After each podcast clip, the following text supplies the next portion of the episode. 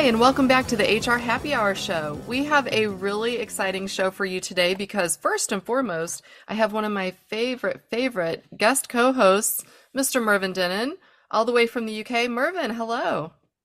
Hello, Trish. It's a pleasure to be here. So, okay, we're recording this in the morning in the US. About what time is it there in the UK? Is it like dinner time? Yeah, in the UK, it's kind of four o'clock in the afternoon. Uh, I'm I'm based in London, as listeners might know, and uh, it's very hot in London at the moment. So we're hitting 80 degrees plus every day. So it's uh, it's a bit warm. So, okay, let me ask you this. I know here in the US, obviously it's it's hot as well. We have air conditioning. Is that I feel like not everyone has air conditioning in London. Is that still correct, or am I just imagining that I know that? No, no, that is still correct. Uh, it, Oh, it's it's I would say the majority of homes don't have air conditioning, or although I think very modern uh, apartment blocks probably do. Um, obviously, commercial buildings do, offices, uh, shops, and things. But um, it's one of those things we just we just sweat it out here. I'm afraid. So, I mean, uh, you mentioned shops and things. Do you like find somewhere to go? Do you go like work in a coffee shop? Because I think, yeah, if it gets above 80 degrees uh, Fahrenheit, I think it's it's pretty hot to work. It is. Well, I work primarily from home, so it's. Uh, I've got a couple of fans here in Oh the my the room I use as an office. Um, so it's uh, yeah, I've got those on the go, and it's uh, yeah, drinking water and and and just you know, Staying when it gets far too hot, then it's uh, it, it's too hot to work. But I, you know, if I go back to the early days of my career before offices had air conditioning, it's kind of you just turn it. Could be hundred degrees outside, and you'd Right. you'd have shirt, suit, tie, and oh dear, oh dear. We're a bit more enlightened now.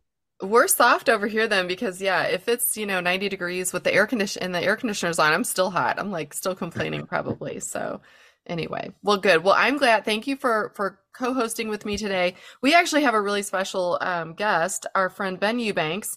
And before I bring him on, I just want to kind of give a caveat. We recorded with Ben at the Unleash event, had a little audio snafu, but I think this is actually really good because we get to dive in a little bit deeper. It's not nearly as loud as it was recording at an event.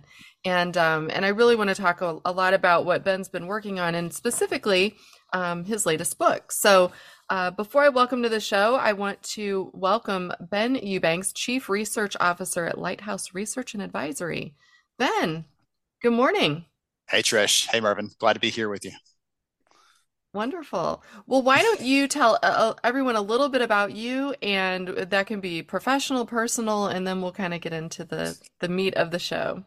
All right, awesome. So, as you said, I'm a, research nerd these days, but like you, Trish, I started out as an HR leader years ago. So now I get the chance to do research on the tools, technologies that we use to serve our people, as well as the trends, what's changing in the workplace, all those kinds of things, and really trying to bring some insights back to all of our friends in the HR world, in the recruiting world, to help them make the next best decision. So I don't love the data for its own sake. I only love it for what it unlocks for us next. Um, read a couple of books, Artificial Intelligence for HR, Talent Scarcity is the newest one, and um, love to run, have four kids, 12 and under, all kinds of crazy stuff going on at my house at any one time.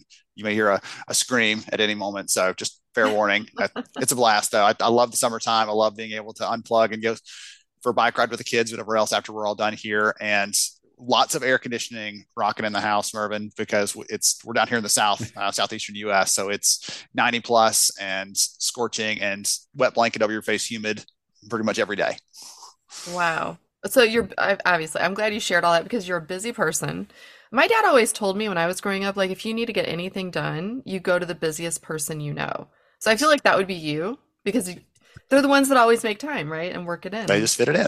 They know how to manage their schedule. That's why. That's why. Um, I, I loved in the past when I was hiring. Like I look for someone who's like a mom who wants to work part time because they're like really, really great at compartmentalizing their schedule and getting the right things done in the time they have available. It's not like, oh, I've got 12 hours. I'll take 10 to just do whatever and then work in two. And like, no, I've got two hours to do this and I'm going to get it done. Yeah, Yeah, absolutely. exactly. That's a great point. Um, before we get into the book, which you mentioned, I want to make sure that we take just a second as you were kind of describing your path to the current career that you have. You know, you did start out as a practitioner. I met you actually right after college, right? And I, I know there are listeners who kind of stay and do a whole career within HR, which is wonderful. But when I was in HR, I didn't really know that becoming an analyst was even a path, quite honestly. It seemed like this whole separate thing. I would love you to take a second to maybe expand on your path and what opportunities, if you're sitting out there listening and you're in HR right now and you're thinking like, I'd like to try something else aligned. Maybe how did you kind of make that transition and what really prompted you to make the move to being an analyst in the HR? It was all your fault. Oh, no, that was that was a, a joyous time to have a chance to work alongside you for for a while. That was a blast, right? Um, the the thing is, when I started in my career in HR, I started writing a little on the side about what I was learning, how I was growing, this this new thing I was experiencing at work. Because when I, I'm a planner, I like to prepare for things. And when I got into the field, I was doing all this reading, trying to understand, and everything was written for someone with like 15 years of experience. Here's how you do your budget. Like, I'm not touching a budget for a long time, buddy. So I wanted to understand those things, and I couldn't find good stuff. So I started writing about what I was learning to blaze a path, sort of, and help others that were following over time though i realized i really enjoyed that piece of giving back to the community of being able to support being able to share things i was learning and decided in 2014 to try that full time knowing full well like if i hate this i'll just go back and get an hr job again and then i'll just continue to do this on the side because it's plenty. But i realized i enjoyed it so much more because i wasn't just having an impact on the people that were under my purview as an hr leader but i was able to impact potentially you know millions of employees by serving the HR leaders at every one of those companies. So, um, for example, last week we just finished our big HR summer school event. Thousands of attendees, fifteen thousand comments over three days. Like people are super engaged in this, and it's not just a bunch of here's your content, here's your credits, but here's some encouragement on why this is the best possible career path I believe that anyone could take. We get to serve people at this level that is incredible, and that's what I love about this profession overall, and why I do what I do. I love that. And Marvin, I want to I want to ask a question then I'm going to be quiet so you can do the same. But Marvin, I think you had a very similar path, right? I mean, you were a practitioner more in the recruitment space, but absolutely, you know, sort of paid some dues and then became an analyst as well. How how is Ben's story either similar or different from what you experienced? Um, I suppose the difference is before I was in the recruitment world, I was actually an accountant. So I suppose I had two careers before this. Um, although I can't even think back to the accountancy days now. I don't know what possessed me. Um, the uh, no, it, it, wasn't dissimilar. I think with me, I mean, the first time I met both of you really was over social media back in about 2009, and um, I I was approached at that time. I was recruiting HR people. I was consulting with HR. Um, and I was just approached about. Uh, I started writing a blog about maybe doing some writing and and uh, if you remember a uh, job site I worked for, they wanted me to write about their research and their data, and you know, write for job seekers, write for uh, hiring companies.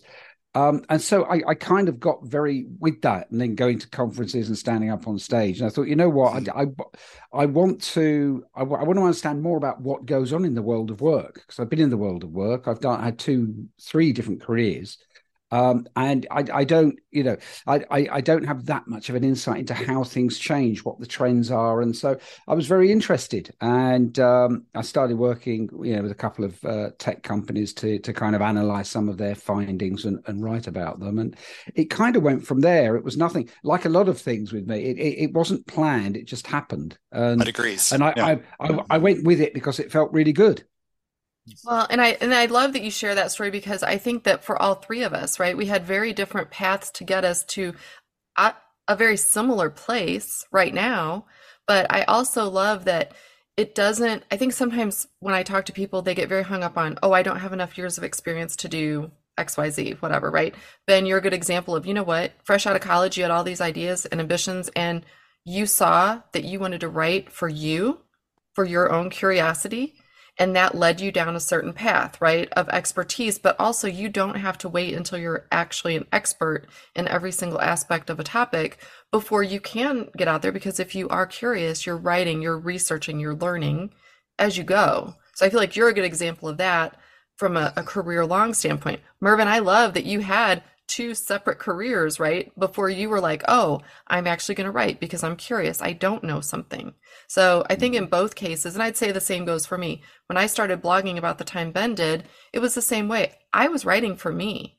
I was writing so I would remember things as an HR practitioner that I wanted to remember, or I would research something that I wanted to know for my job, right? So I think mm. that if you're a listener, um, to the show, I would say if you're someone who is kind of curious, like I'm not sure what to do next, or I'm not sure how to change my career or expand my my um, my views of things, just be curious. Start writing just for yourself. It doesn't have to even be a blog, right? But the more you learn, the more people want to hear what you know, right? Got a really quick example yeah. to throw yeah. in there and give you like this is how to be all in either. By the way, right? There's there's variations of this, lots of on the spectrum. Mm-hmm. Um, there's a there's a wonderful lady named Molly Shelton out there. She actually works, um, I believe, currently for Sugar CRM as an HR HR manager. And I had met her during the pandemic. She had lost her job, like many of our friends in HR during that time. And she said, "Hey, I'm just looking for something to keep keep me warm, keep me plugged in." And so I had her doing some writing, a little bit of blogging, things like that, just to keep her in the space. She joined me on a couple of briefings to learn about technology companies, and for her, like that was such a joy. She enjoyed it. She's mm-hmm. like, I'm still waiting for my job back in HR. And she now she's doing that. But during that time, she was like, I just want to kind of dabble in this and get a feel for it and see the other side, what's going on there. I never planned to make this my full career choice. It's just what I want, I want to understand more about that because I want to get more um, up on the technology side of what's happening in HR. And she had not had that, that exposure in previous jobs. So there's lots of options out there for you listening in to, to test, to experiment, to try without having to feel like you have to hold your nose and jump in and see what happens because that that can be a big change. A lot of uh, a lot of pull there, a lot of a lot of uh, friction potentially. So there's there's some choices. Right. I think too the people in our space who have either become bloggers or um, even analysts, if that was the next step, they're very open. So I think sometimes too, you see maybe you see like Ben Eubanks, right? You're you're an author, you're doing summer school, you're doing all these you know presentations across the globe now. Mervyn, same with you. You know, you're working on what book number three, right? As we speak. Hopefully it, so. Hopefully so. Right, and so, and again, they're seeing you. You know, they're seeing you on many different platforms, right? Whether it's video, audio, whatnot sometimes you feel like those people are not approachable. I have found the opposite to be true. I think that people like you, Mervyn, and you, Ben, are very open to talking with practitioners, even if it's just out of curiosity, like how how did you get where you're going? And so I do appreciate that you both shared that. I know we didn't plan that, but that's often the best um, the best way to do things. So. Yes. Mervyn, why don't we uh, kick it off on Ben's book? I'll let you start because I know you've got several things you want to ask about. But the book is Talent Scarcity How to Hire and Retain a Shrinking Workforce. Obviously important from a global perspective. So I will hand it off. Indeed. Thank you. Ben, um, you, uh, in fact, the first sentence I've seen you write was, Where have all the people gone? And um, that's the first question I want to ask you. Where, where have all the people gone? What's going on? So that that question i kept getting in 2020 2021 like where are all the people we, we're trying to hire and like we, we're increasing pay we're trying to adjust this thing our benefits are better than ever and we still can't find enough people right? Any one of us went to a restaurant like hey half the tables are empty but it's going to be a half hour wait because we have you know all these openings. And so once i heard that enough times i said i've got to figure the answer to this. So i started really digging into the data what's changing what's happening and some of these things, interestingly enough, have been happening for a very long time, and we're just now feeling the repercussions of them.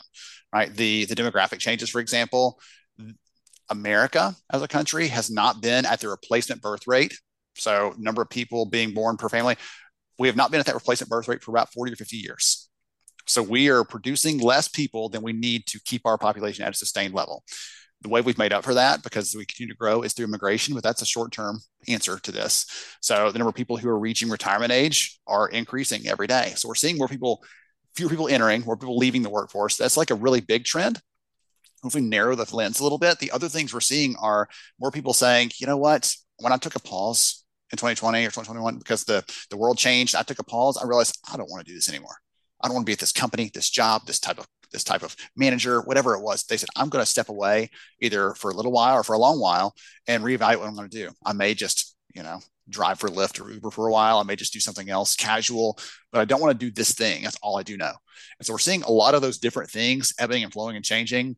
There's other, if we get like super nerdy for a second, like looking at some of the, the things the economists are looking at, there's this term called NILF, N-I-L-F, not in the labor force. There are millions of people right now prime working age, no disability, no other reason they couldn't work. And economists have no clue why they are not currently actively working. They they can't figure it out. And so there's lots of things like that that are contributing to this. Some of them things we can remedy, some things that are still a little bit puzzling, and some things that we can't actually solve for, like demographic stuff. That's not a quick fix. But all those things are contributing to the fact that when you go to a restaurant, you're waiting longer, right? You're you're having some of these same kind of things we're experiencing in our consumer lives. We're seeing that driven by the lack of people available. Yeah. In the UK, one of the things that, that they're they're they're hot on, I suppose, is the early retirees.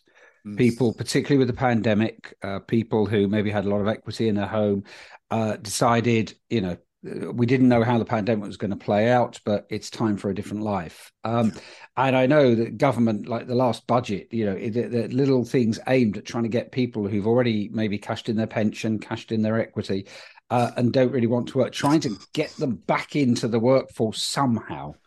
Mm-hmm. Um, I mean, are you finding that in the US, or is that uh, a slightly different thing? It absolutely is. So one of the things we saw in the data is that the number of people who retired that were predicted to retire the number of people who actually retired was multiple times higher than that. Surprised the heck out of a lot of people because, as we know, during COVID, if you had higher risk factors and age is one of those, then people were more likely to say, I'm just going to stay away from this stuff. And so more of them retired than were expected.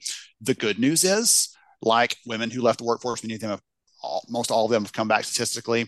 The same thing we saw, not every retiree came back, but when wages kept creeping up, eventually someone's like, you know what, I will come back for that pay rate. I'll, I'll be right there. I'll be back on Monday. You know, they, they're coming back and filling some of those jobs again. Not all of them, but some of that is, is kind of balancing out a little bit.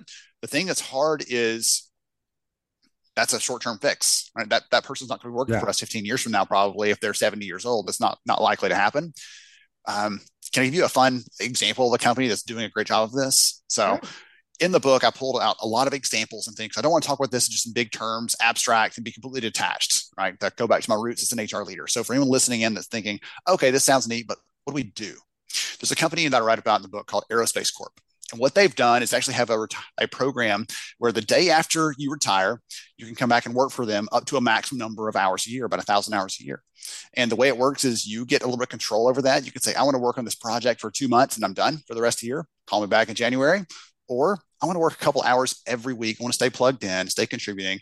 And they're doing this for engineers, for data scientists, people who ha- are really specialized, really expensive, hard to find, people who have relationships with their customers already, who know the projects they're working on. So they're getting all the benefits of being able to access this talent pool that no one else can access because they're saying, hey, you just retired from us. You may be completely unplugged from the world, or you can stay with us. And they're want they're choosing to do that. Most of their employees are opting back in to continue working for them on some part-time reduced basis. And what I love about it, not just for the, the benefit to the company, to the, the individuals themselves, but socially, there's some research that shows when someone retires and just disengages from everything, mm-hmm. their chances of dying early go up dramatically. So these people unintentionally are impacting the social good as well by mm-hmm. saying we're going to keep these people plugged in, contributing, reminding them that they have something valuable to offer society. And so everyone's going to get a benefit of them sticking around for a longer period of time. Okay. Can I ask one more question, Trish? Then over Absolutely. to you. Absolutely. You're doing um, great. so from from what what you said there, which I think mm-hmm. is is is replicating itself in the UK and definitely if if not across Western Europe. Um, we we've been talking for years, obviously, about employee engagement, employee retention, um, and there's obviously been a drift, uh, certainly over here since the pandemic, about giving people more agency over how, when, and where they work and, and choice. Are you seeing this as well as a kind of what what people are doing or what organizations are doing to maybe to keep people or to bring people back in who maybe had taken retirement? This plays out into the wider kind of you know if we're offering this experience for these people we've got to offer it for everyone else too so the flexibility piece has been one of my favorite things to talk about in the last two years because we actually have done some survey work with the workforce to say what does flexibility mean to you because in my head as an HR person, it's where you're sitting when you're working. That's where we've been mm. trained, and all the headlines only talk about remote and nothing else. And what we find, when we ask the workforce broadly, what does flexibility mean to you? Where I work is number five on the list. The other things that rank higher than that are flexibility means choices in how I get my work done, choices in when I work. So having some some decisions, either days or hours, some some choices there, um, choices in the benefits, choices in when I get paid, like choices in all these uh, the training opportunities I have. All those rank higher than where I work, where my rear end is, and I'm getting paid to do my job. And I love that because it for those employers that have a frontline workforce or have people that are like, I'd love to offer flexibility, but you've actually got to be here to meet with this customer to do this job. For those companies, they've been kind of left out of that. And this gives them a way to give some flexibility, give some tailoring to each of their people to say, hey, Trish, I know you, you can't work from home. That's not possible. You're not driving a forklift from your house, but we're going to give you a little bit of span of control over this next project that we're working on. We want you to contribute your best ideas because we think you have good things to offer here. And we want you to know that we appreciate everything you bring to the table, not just doing this one task, but we appreciate everything you have. And doing those kind of things is what flexibility means to the workforce. And so I've been trying to educate employers out there listening in that we have other levers we can pull to really engage and connect them, like you're talking about, Mervyn. Yeah. Okay. I feel like everything you're sharing, Ben, first of all, some of those stats I hadn't even heard yet. So thank you for that. Um, I didn't realize it was that far down the list, right? So that's shocking. And the first thing I'm thinking is, again, back with the HR hat on, is, oh my gosh, what I'm hearing you both say, but especially you, Ben, is if I'm an HR leader or even just, you know, in an HR department, I really have the ability to use that knowledge very strategically, right? We've complained for years we did not have the ability to be strategic in HR. I feel like what I'm hearing both from the economic standpoint to some of these these actual research data points is we actually do. And it's it's pulling and, and pressing those levers that you're talking about in a way that we wouldn't have done before or even had reason to think about doing even a, a decade ago, right? Yes. I'd love to hear you talk a little bit about because I know you do talk with a lot of HR professionals. What are you hearing about either their readiness to be that strategic person finally, right, in this way, or are we still seeing that maybe we need to be encouraging HR leaders more and giving them that agency, like we're saying to do for the employees? Do we need to do more for our HR teams so that they understand they can make some of these strategic suggestions? One of the things that all of us saw in the last couple of years is that when when when things hit the fan, right? Everybody turned to HR to say, "Okay, now you're the expert in uh, masking and social distancing and all these other things. Like, let's just layer all these things on top of you." When when new challenges, new troubles have popped up, they don't say, "Hey, marketing, can y'all figure that one out?" No, it's a people problem. And so HR is the first one to say, put another brick in my backpack. I'll just carry the heavier load because that's who we are. People get into this space because that's just the personality they have. I'm here to serve, I'm here to support our people. Yes, it's hard, but it's worthy and it's important and it needs to be done. In the last couple of years, the spotlight's been on HR more brightly than ever. Mm-hmm. It's hot under the spotlight, right? There's some challenge there. There's some difficulty that comes with that. If you're not ready, like you're talking about, Trish, then you may miss your chance to really have the impact that you want to. The way I've been talking about it is the reason I got into this space in the first place, and for many people listening in this may be the same thing. You may have accidentally like, oh, HR, great. But you may have said, I want to be in this because I want to impact people in a positive way. And eh, unfortunately, there's policy, there's process, there's culture, there's leadership limitations. All these things can hold us back from having that impact we want to have to create the workplace that we are so proud of that we can't wait to tell people about because it's such an amazing place. We take care of people so well. And we now have the chance to do that because the pressures are so high. It's hard to find amazing people. It's you got to keep the very best ones. There's a lot of competition, right? All these kind of things are driving the importance of focusing on talent. And we have the impact. We have the opportunity now to to have that impact we've always wanted to. And the stage is kind of set for that. The table's set. It's time for us to step up and, and really take the action we're meant to take. Yeah, I agree with you.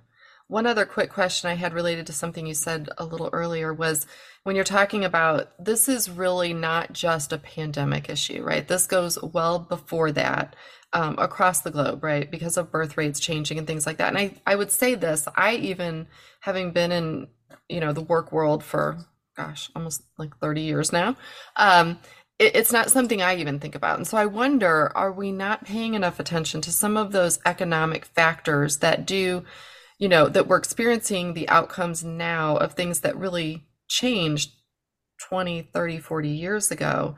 Um, I actually saw this on TikTok, oddly, but it's it's shocking um, that they were taking uh, data from the Great Depression, which in the United States, of course, is you know horrific, right? People were out of work, people were feeling like they did not have enough money to survive quite often, and they took the um, the years of the Great Depression and they looked at the year which uh, they, they boiled it down to one year where people were feeling the most negative impact, right, on salaries and things like that. And they took that salary, that average salary of a person in that time, in that year, and used inflation rates to say what would that person be making now. And what they found is that the average salary in the United States right now is lower comparatively to what the worst year of the Great Depression, what someone was making. And so I think that's where when you really use data to start comparing, right? We have a perception that a certain time was better or worse than another time, and it's not always true. I guess my question in all of this is as someone who uses data quite often, as you're talking with leaders, not just HR, but other business leaders, do you find that we are collectively as business people aware of some of the accuracies of data out there? Or are we just kind of like working off of assumptions and theories? Humans, i fear it's the latter. Yeah. Humans are wired to react. It is hard to be proactive. And the there's a great book out there called upstream that talks about actually planning for things and looking for stuff that's going to change and trying to prevent that, that person gets no rewards for preventing something from happening in the future. The mm-hmm. person who solves the big chaotic mess in the middle of it gets all the all the applause, gets all the you know praise and recognition and rewards that come with that. And because of that, it's really hard to get leaders to, to buy into we need to make a change now, even if it's a small change or investment over time to impact that. Like, no, we've got something else that's more pressing. And then suddenly it's a raging you know dumpster fire in the backyard. Like what? Who who didn't raise the issue? Like, we've been talking about this for five years, buddy. It's it's you know now yeah. it's now it's here. So someone recently I heard heard someone recently say that we are really really terrible as a population at responding to something that's been a long time coming we're really terrible at responding because it seems like it's slow slow moving this conversation about people retiring here in the states like that's not a new thing that's been people have been talking about that I wrote a case study on in college a bazillion years ago. So all those things have been coming for a long time. We're just bad about responding to them because we think, oh, I'll have time. I'll have time. I'll have time. And I liken it to the the blockbuster Netflix sort of example to say, you know, blockbuster actually had everybody thinks that Netflix was online. Blockbuster had an online version where you could rent something and you could take it back to a store. So they even had some like benefits Netflix didn't have but they didn't have an algorithm that was very predictive and recommending things specifically to you. And because of that, they waited on that piece of it and that's what ended up kind of catching them. They thought, well, okay, we'll be able to invest in that. We'll be able to catch up later. And you can't suddenly say, okay, now we've waited, Mervyn. I need you to run twice as fast to catch back up to everybody else because we prioritize everything else. And now we decided this is important. Yeah. I'm sorry, poor planning on your part does not suddenly make everyone superhuman and able to adjust to change that quickly. And that sort of thing happens all over the place. I was speaking to a big healthcare organization in Montreal about two months ago, and I'm hearing this amazing speaker from Harvard talking about what's changing in the space and how leadership works. I'm like, why am I even in this room? Like, why am I here talking to these leaders? You know, head of cardiology and all these other. Like, I'm about to talk to them about talent scarcity, the book, and what the principles are. And after I finished talking about some of the challenges and the limitations on talent, how to hire and keep them, their CEO gets up and says, "Here's our SWOT analysis." Weakness, threats, lack of talent, lack of talent, lack of talent. Okay, now I know why I'm here mm-hmm. because they start seeing these things and they're starting to say, okay, now it's really a problem. But unfortunately, when it's a small problem, no one wants to pay attention to it because there's something else that they think is, is more important. We've we've got to be using this to, to make decisions, make adjustments now. And let's goodness, let's actually reward someone that's solving a problem that hasn't happened yet versus just focusing on the people who are who are uh, solving the big big problems that are in front of us right now because that's that's not the only thing happening out there. I mean, it's it's not 100% on what we've just been discussing, but I know that uh, Ben, you've also been involved in some research recently about success factors in attracting and hiring. And one of the things is about the kind of things job candidates want to see, they don't see. And, and I'm fascinated by this research all the time because it's something I've I've done a couple of projects on, and it, it's one of those things that if I think back to the days when I was an agency recruiter, you know, candidate experience is is is never fixed. Um, so I'm I'm interested in, in kind of your findings, having looked at it maybe more, most recently what what did you find were the, the, kind of areas where where organizations particularly in a time of talent scarcity um, are just not getting it right? So this is one of the things i've really enjoyed talking about. I know things are things are hard. It's hard to find good people. And a lot of the advice in the industry, Marvin, you can attest to this, is you should talk to candidates more, share more things. Like, okay, great, but what do I share? I, I can't just keep sending the job description. They're going to tune me out. And so, one of the things we asked in the research is, what sort of things do you want to know as a candidate? What things do you prioritize? What do you care most about? And so things like knowing the starting salary before they even apply for a job, that's a very high priority, especially for women, by the way. We see that in the data that people want to know what that is before they go three conversations deep and find out that they're so far off, they're never going to make it work. Um, when we look at our data on ghosting and why people are ghosting employers, one of the things that stands out is two of the top three reasons are related to speed. How quickly can we turn this around? And I don't want to turn you into a robot and just turn you through a process. But at the same time, I have to respect your time enough as a candidate to say, we're getting back to you. We're communicating openly. We're trying to share this stuff that makes you feel appreciated so that you don't bail out on us and go somewhere else. So having a recruiter in that process that makes you feel appreciated is a really, really important piece of that. And then one last one I'll throw in there that was really interesting to me is we asked in our research around do you want to know what sort of career paths, what sort of opportunities are ahead of you as you're going through the hiring process? And seven out of 10 candidates said, absolutely. I don't want to wait until my six month review and sit down with Trish. And she's like, say, hey, you talked about you know career ladder and path and what's what's next for me. Ah, well, we'll get to that later. And then the conversation never happens. So candidates yeah. want some commitment to that during the hiring process because they're using that as a factor to weigh different offers, different companies, different opportunities, and they want to know what sort of path you have for them. The number one reason frontline workers ghost employers is because they see another dead end job. They don't hear anything about a career path. They're just being stuck in one more job where they're not going to expect to grow, expect to have any sort of advancement, and they don't want that anymore. They want an opportunity to grow.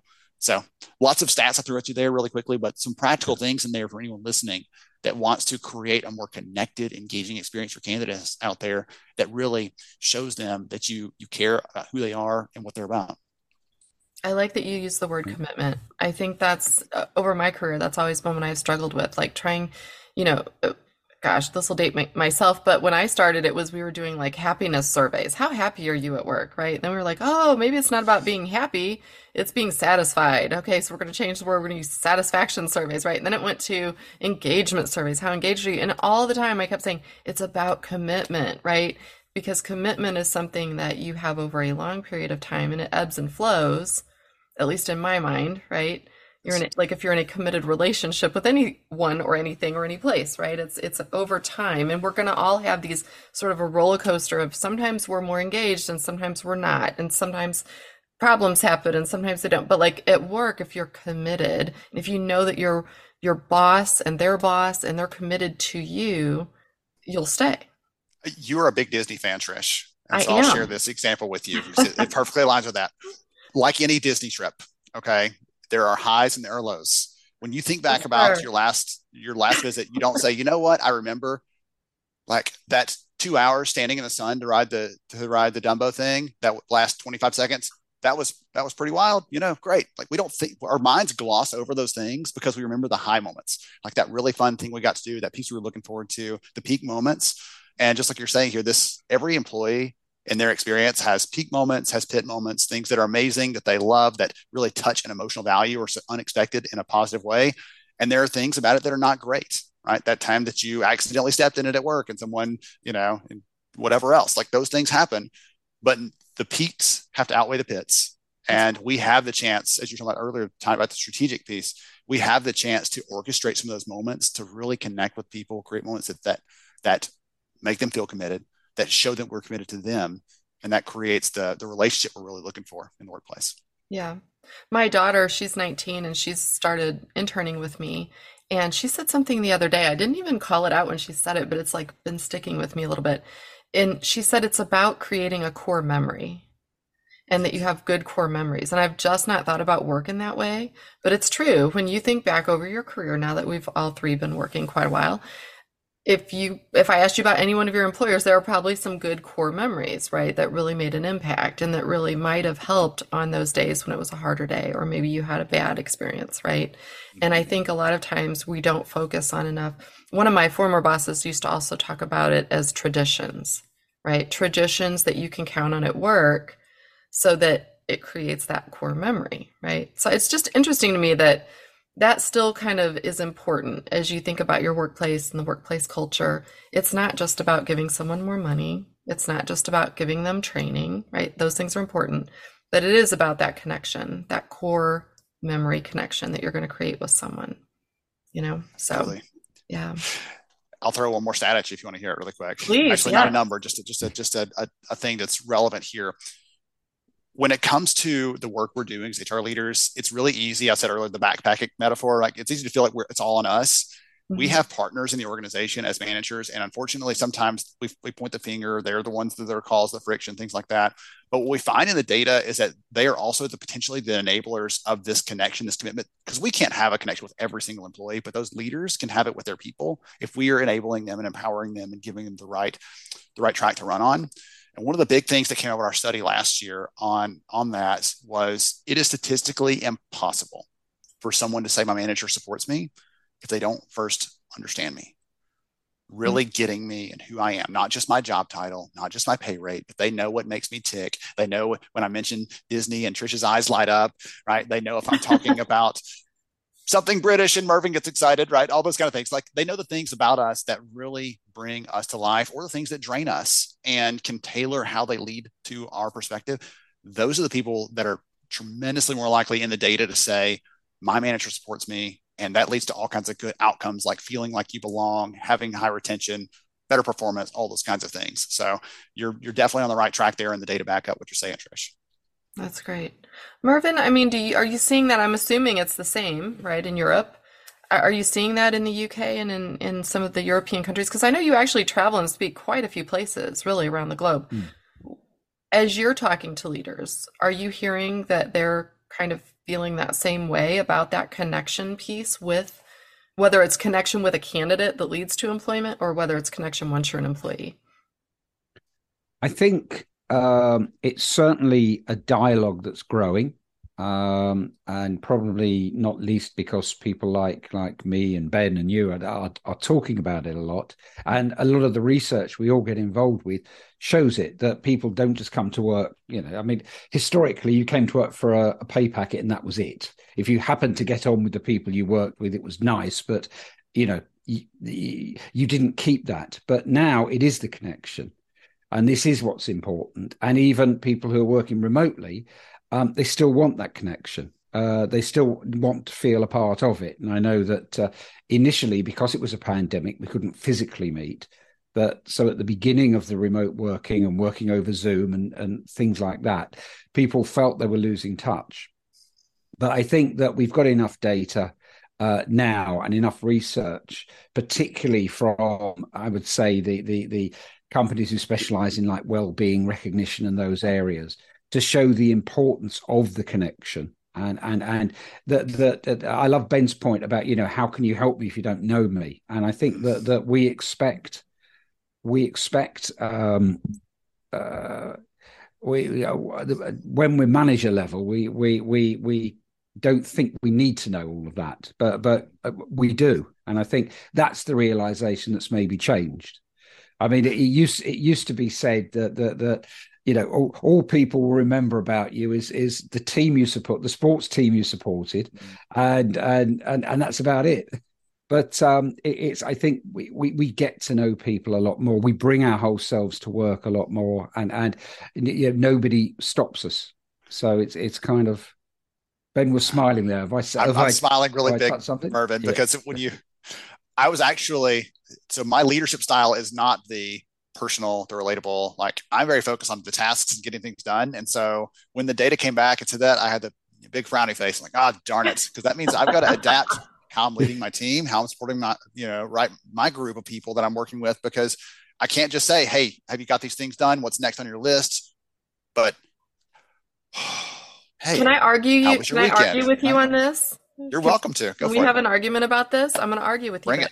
Here's the here's my take on that. I don't think you have to change your leadership style. What I think you need to do is make sure you have someone else on your team who picks up that other side. I think that's an example of how you and I always worked well together. I cannot stand planning. I hate it. I am not into the details. If I have to be, I can be. Okay.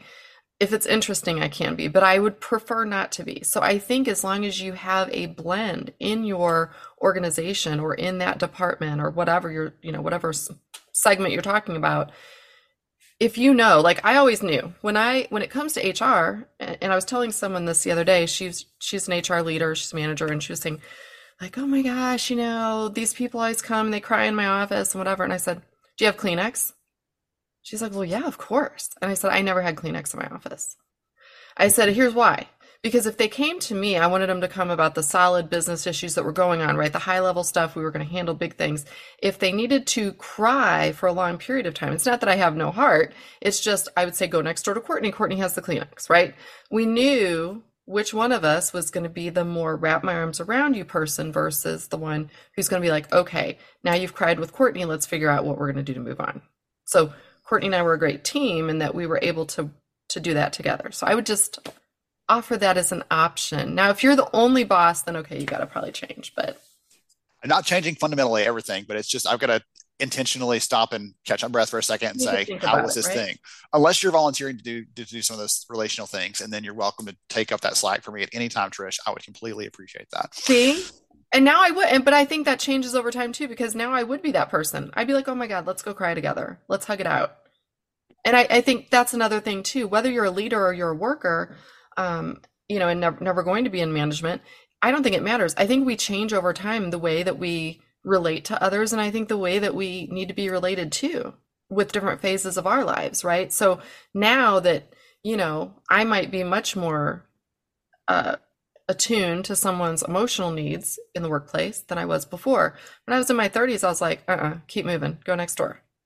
The kinder, gentler Trish is yeah. here you have you have evolved over time. There we go. Hope, Spending time with people like Mervyn will do that too. I think it makes us a little bit nicer, a little more pleasant. There we go. Mervyn, Enli- enlightened management styles. There right?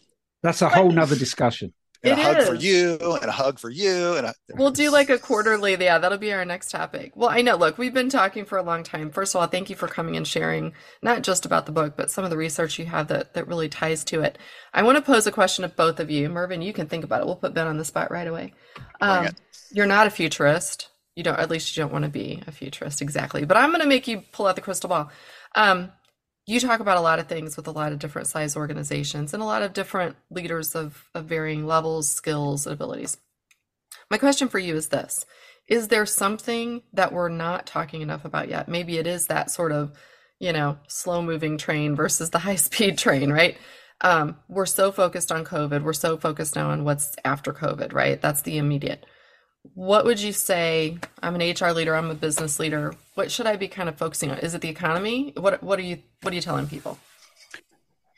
One of the things we started measuring in the last year going back to the commitment engagement uh, satisfaction and happiness comments you made earlier one of the things we started measuring in the last year is someone's sense of belonging at work.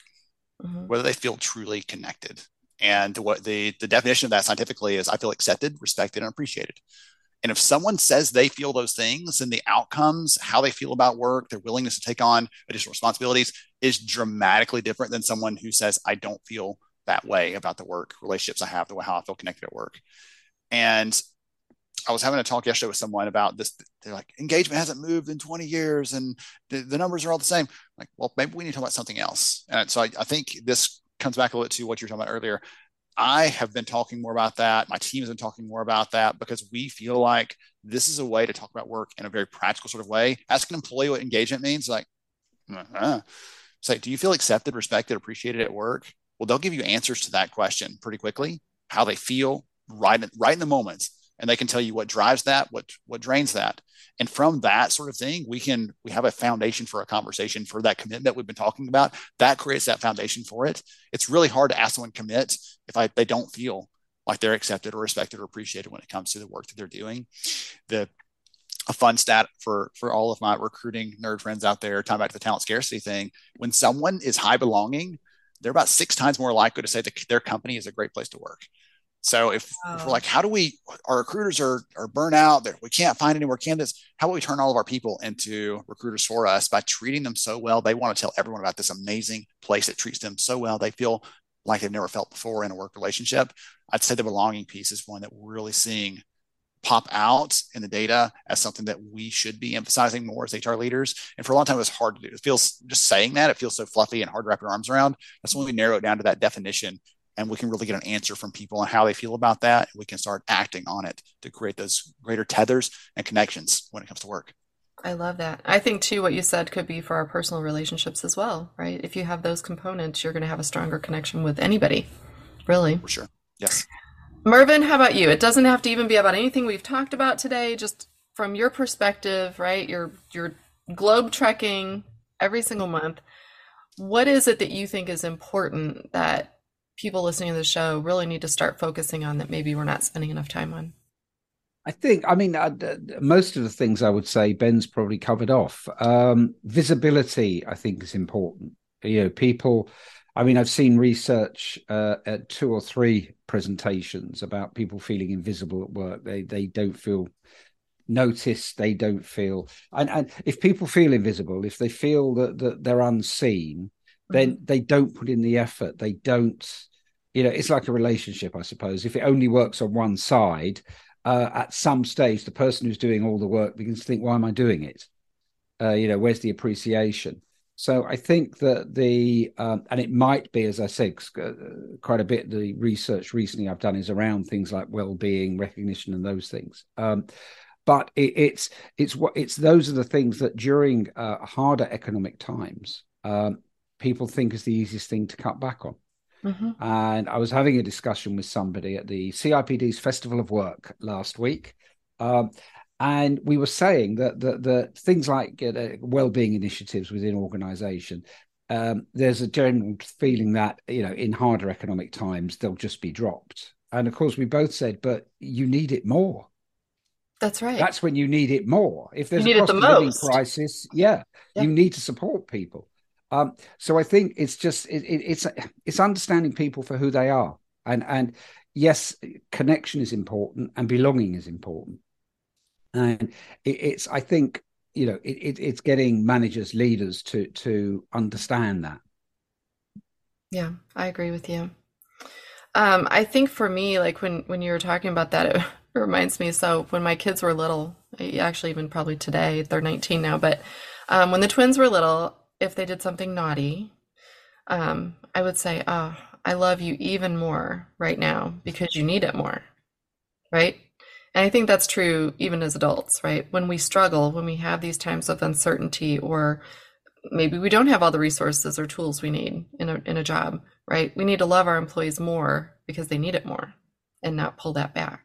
But I, you're right, I, both of you, we, we pulled that away because we think it is soft and it's not right. Measurable. Well it is. It's just it takes longer to get that measurement over time. That might come over a, a whole employee life cycle before you get that measurement from that person.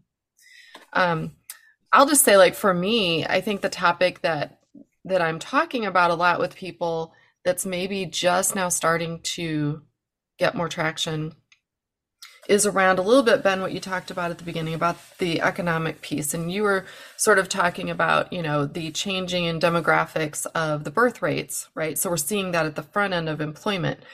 I would say we're also now seeing sort of the effects of the baby boomers globally now retiring or being close to retirement. They're having health issues, they're having other, you know, uh, aging, elderly issues.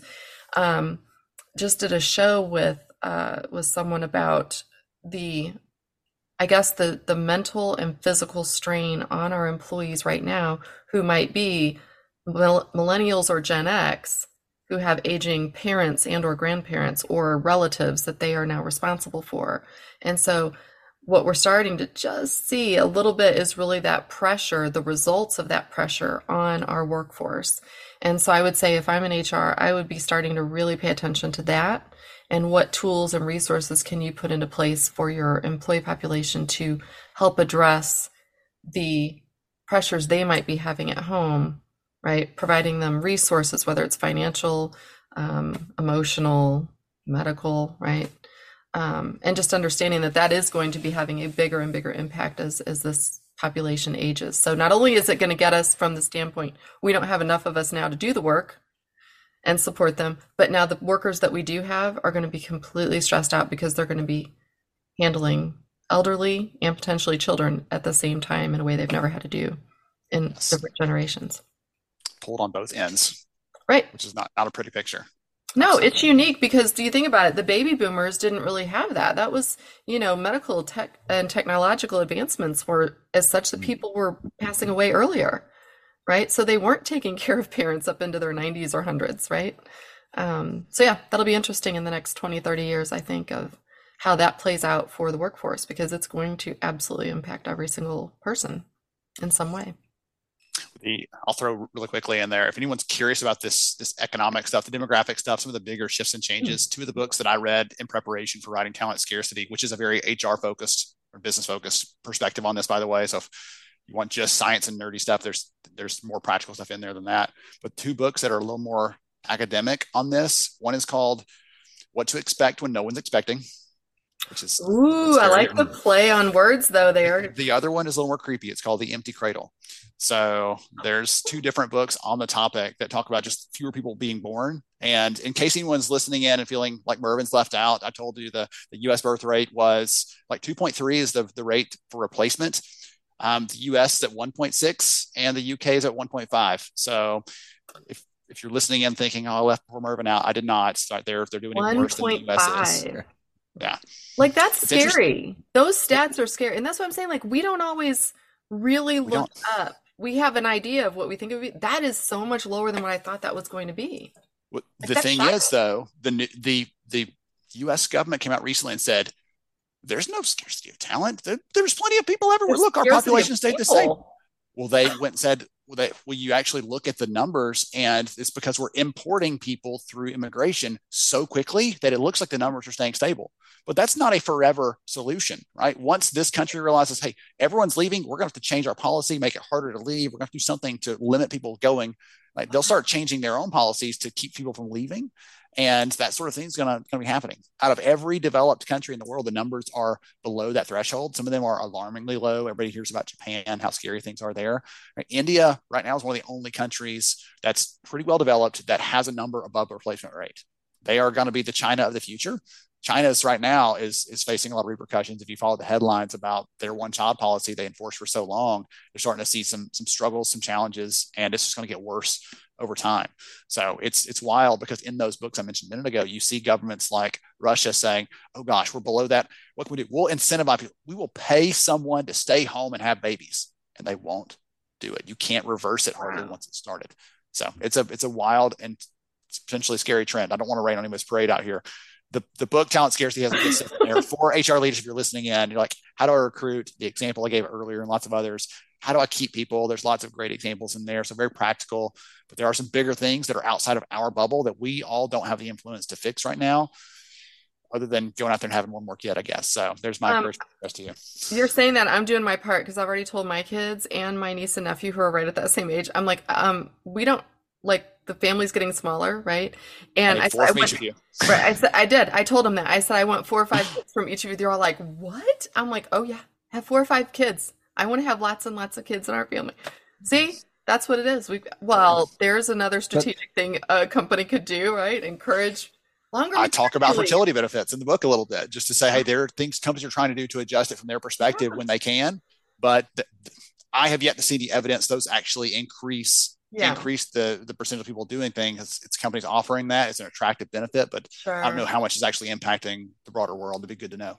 Well, I think because, again, we're in a little bit of a phase where the people who are coming into the workforce are still working for Gen Xers like me. And we were raised within the workforce as, you know, you come in, you work hard, you pay your dues, you worry about getting promoted and things like that before you ever start a family.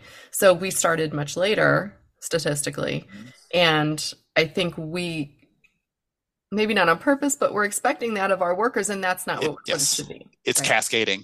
It's the average frustrating. age of a woman during giving birth to a child is higher than it's ever been. So it's continuing to trend upwards. And so, yeah, See, this is fascinating. we're going to have All to right, close the door on this before I get any more like sadness out there into the world. I know, like we're ending the bring show on such a And- down note. And you've got more and more grandparents now as carers because once once uh, uh, you've had the kids, you, you've you've got to go back to work. So yeah, the the Right. I, I I can see just amongst people I know and hear of that that Mhm. the kind of you know dropping out the workforce for maybe five six years when you have your kids to raise them to they begin to go to kind of junior school um, that's changed now it's kind of like the grandparents who are doing the raising because you know the mother and father have to go back to work almost immediately hey i'm into I, that I'll, I'll give you a quick happy example if you want to close this out, right? Tied into what you were just sharing there, Mervyn. I'll give you another hat tip to my friends over there in the UK. So in the book, I talk about companies that want to retain or attract people who are at that retirement age, people who are older, maybe even not quite at retirement age, but that are saying, you know what, it's time for my my second career, or I want to change something. I'm kind of bored or burned out with this. Um, EasyJet, they're a US or they're a UK airline. One of the yep. things they've started doing in their campaigns is to say, hey, are you an empty nester? Have your kids kind of moved on? Are you trying to decide what's next? Have you always wanted an adventure and you had to put your put your head down, just do the you know the the responsible thing and just work in a job and take care of your kids. Now that they've moved on, would you like to try something for you?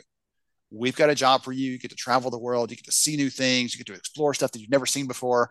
And we'll we have the job waiting for you. Just give us a call. Here's how you apply for a job. And so EasyJet's using that to target people who are thinking about that next phase of life. I love and it. I think it's a brilliant campaign. Goes back to what we were saying earlier about giving the candidate something to hook into that they care about, not just saying, well, there's a job for everybody, but for you, if you're in this persona, we know you, we respect you, we see you, we want. You. We know you what you want. Yeah. I want to go to work for EasyJet. That sounds awesome, actually. There you go. No, right? I have to. I have to say, and uh, it's a little bit misleading because EasyJet don't do long haul. but their flights. You're not see very much, will you? Their flights are all around Europe, but yes, you do get a chance to explore. Yes. There you go. There you go. It's all good. Hey, we could talk all day. We'll probably have to do a follow up to this at some point, but First of all, Ben Eubanks, thank you for coming on the show and sharing all of your insights. Where can people find you? What's the best place for you to, to connect? Well, if they want to find out more about the book, it's talentscarcity.com. And if they'd like to see any of the research and the work we're doing at Lighthouse, some of the, the data I talked about today, that's lhra.io slash access. We'll let you get into the research database and see all the reports and good stuff we've been sharing. And you mentioned HR Summer School just happened, but I'm assuming it will happen yes. again. So they can get all the information there about that as well. Um, read all your other research, your other writings for many years, right? You've just celebrated a, a 10 year blogging career, right? So, mm-hmm. or no, more than that. It's been 14. Gosh, it's close years. to, yeah, 14 yeah. year, 14 year anniversary. Yeah. Our anniversary is the same month, I think, right? So it is. Yeah. It's, yeah, it's like March or April. So anyway, it's been a long time. Um, Thank you for the chance. Podcast as well. Do you want to plug the podcast? Yep. Uh, onlyhumanshow.com. I do run a podcast called We're Only Human because we're HR leaders, but we are only human and we we need to keep learning, keep growing. So I talk to leaders just like y'all do here and and have a blast with it. So anyone that enjoyed hearing from me today will get to hear from me more there. Perfect. And Mervyn, thank you for coming yes. on with me, co-hosting with me. Um, you you want to mention the books where people can connect with you, and also you have a podcast, HR Means Business, here on the HR Happy Hour Network. Um, what maybe give us a little insight on what are what are some of the recent topics you've either just done or are going to be covering on the podcast, and then tell us about the books real quick. Thank you for Trish. Well, uh, first the books. Uh, there are two books co-authored with a guy called Matt Alder, and it's Exceptional Talent and digital talent. And it, we've we've been doing research and writing around how I suppose the the the life cycle from from candidate first hearing about a job to the relationship that you have with an organization uh, uh, after you've left and how that's changed and how tech underpins that and then the second book was much more about digitization uh, huge investment in digital transformation and how that was impacting the the work experience uh, my podcast is hosted on the HR Happy Hour Network. It's called HR Means Business. We've had some recent conversations uh, around culture um, and uh, kind of how it impacts business. The most recent one was looking, uh, funny enough, at an organization in the US and how the the uh, uh the, the the mission, shall we say, of the business is somehow is some often touched by negative external narratives and things, and kind of what it means for the people internally, and how how leaders really understand culture. Firstly, why they should, and and how they do. Uh, we we've talked about kind of you know remote flexible working and uh, maintaining connection. Uh, and I'm about to record two uh, more podcasts next week One is interesting about the hourly worker experience because it was uh, I was doing some research on this, and of course it, it's most of what we write about when we write about you know in, in employee experience candidate experience we're looking at permanent workers. We're not looking at the hourly workers. But yeah hourly workers you know the experience is is key. Everybody assumes well they just want someone that's going to pay pay them and, and on time but it isn't um, and also, uh, I'm going to be talking about uh, employee value proposition and and and the the engagement equation, um, and and kind of again, organisations uh, don't often realise that that you know even once they've nailed their EVP, what what it really means for longer term engagement and retention. Very good. Well, I love that. Well, for all the podcasts, you can get them on iTunes, Stitcher, Spotify, wherever you get your favorite podcast. Um, please be sure to subscribe to all three of the podcasts. And um, want to thank also our sponsor, Paychex, for always making these shows possible for all of you. Thank you all for listening and join us next time. Bye for now.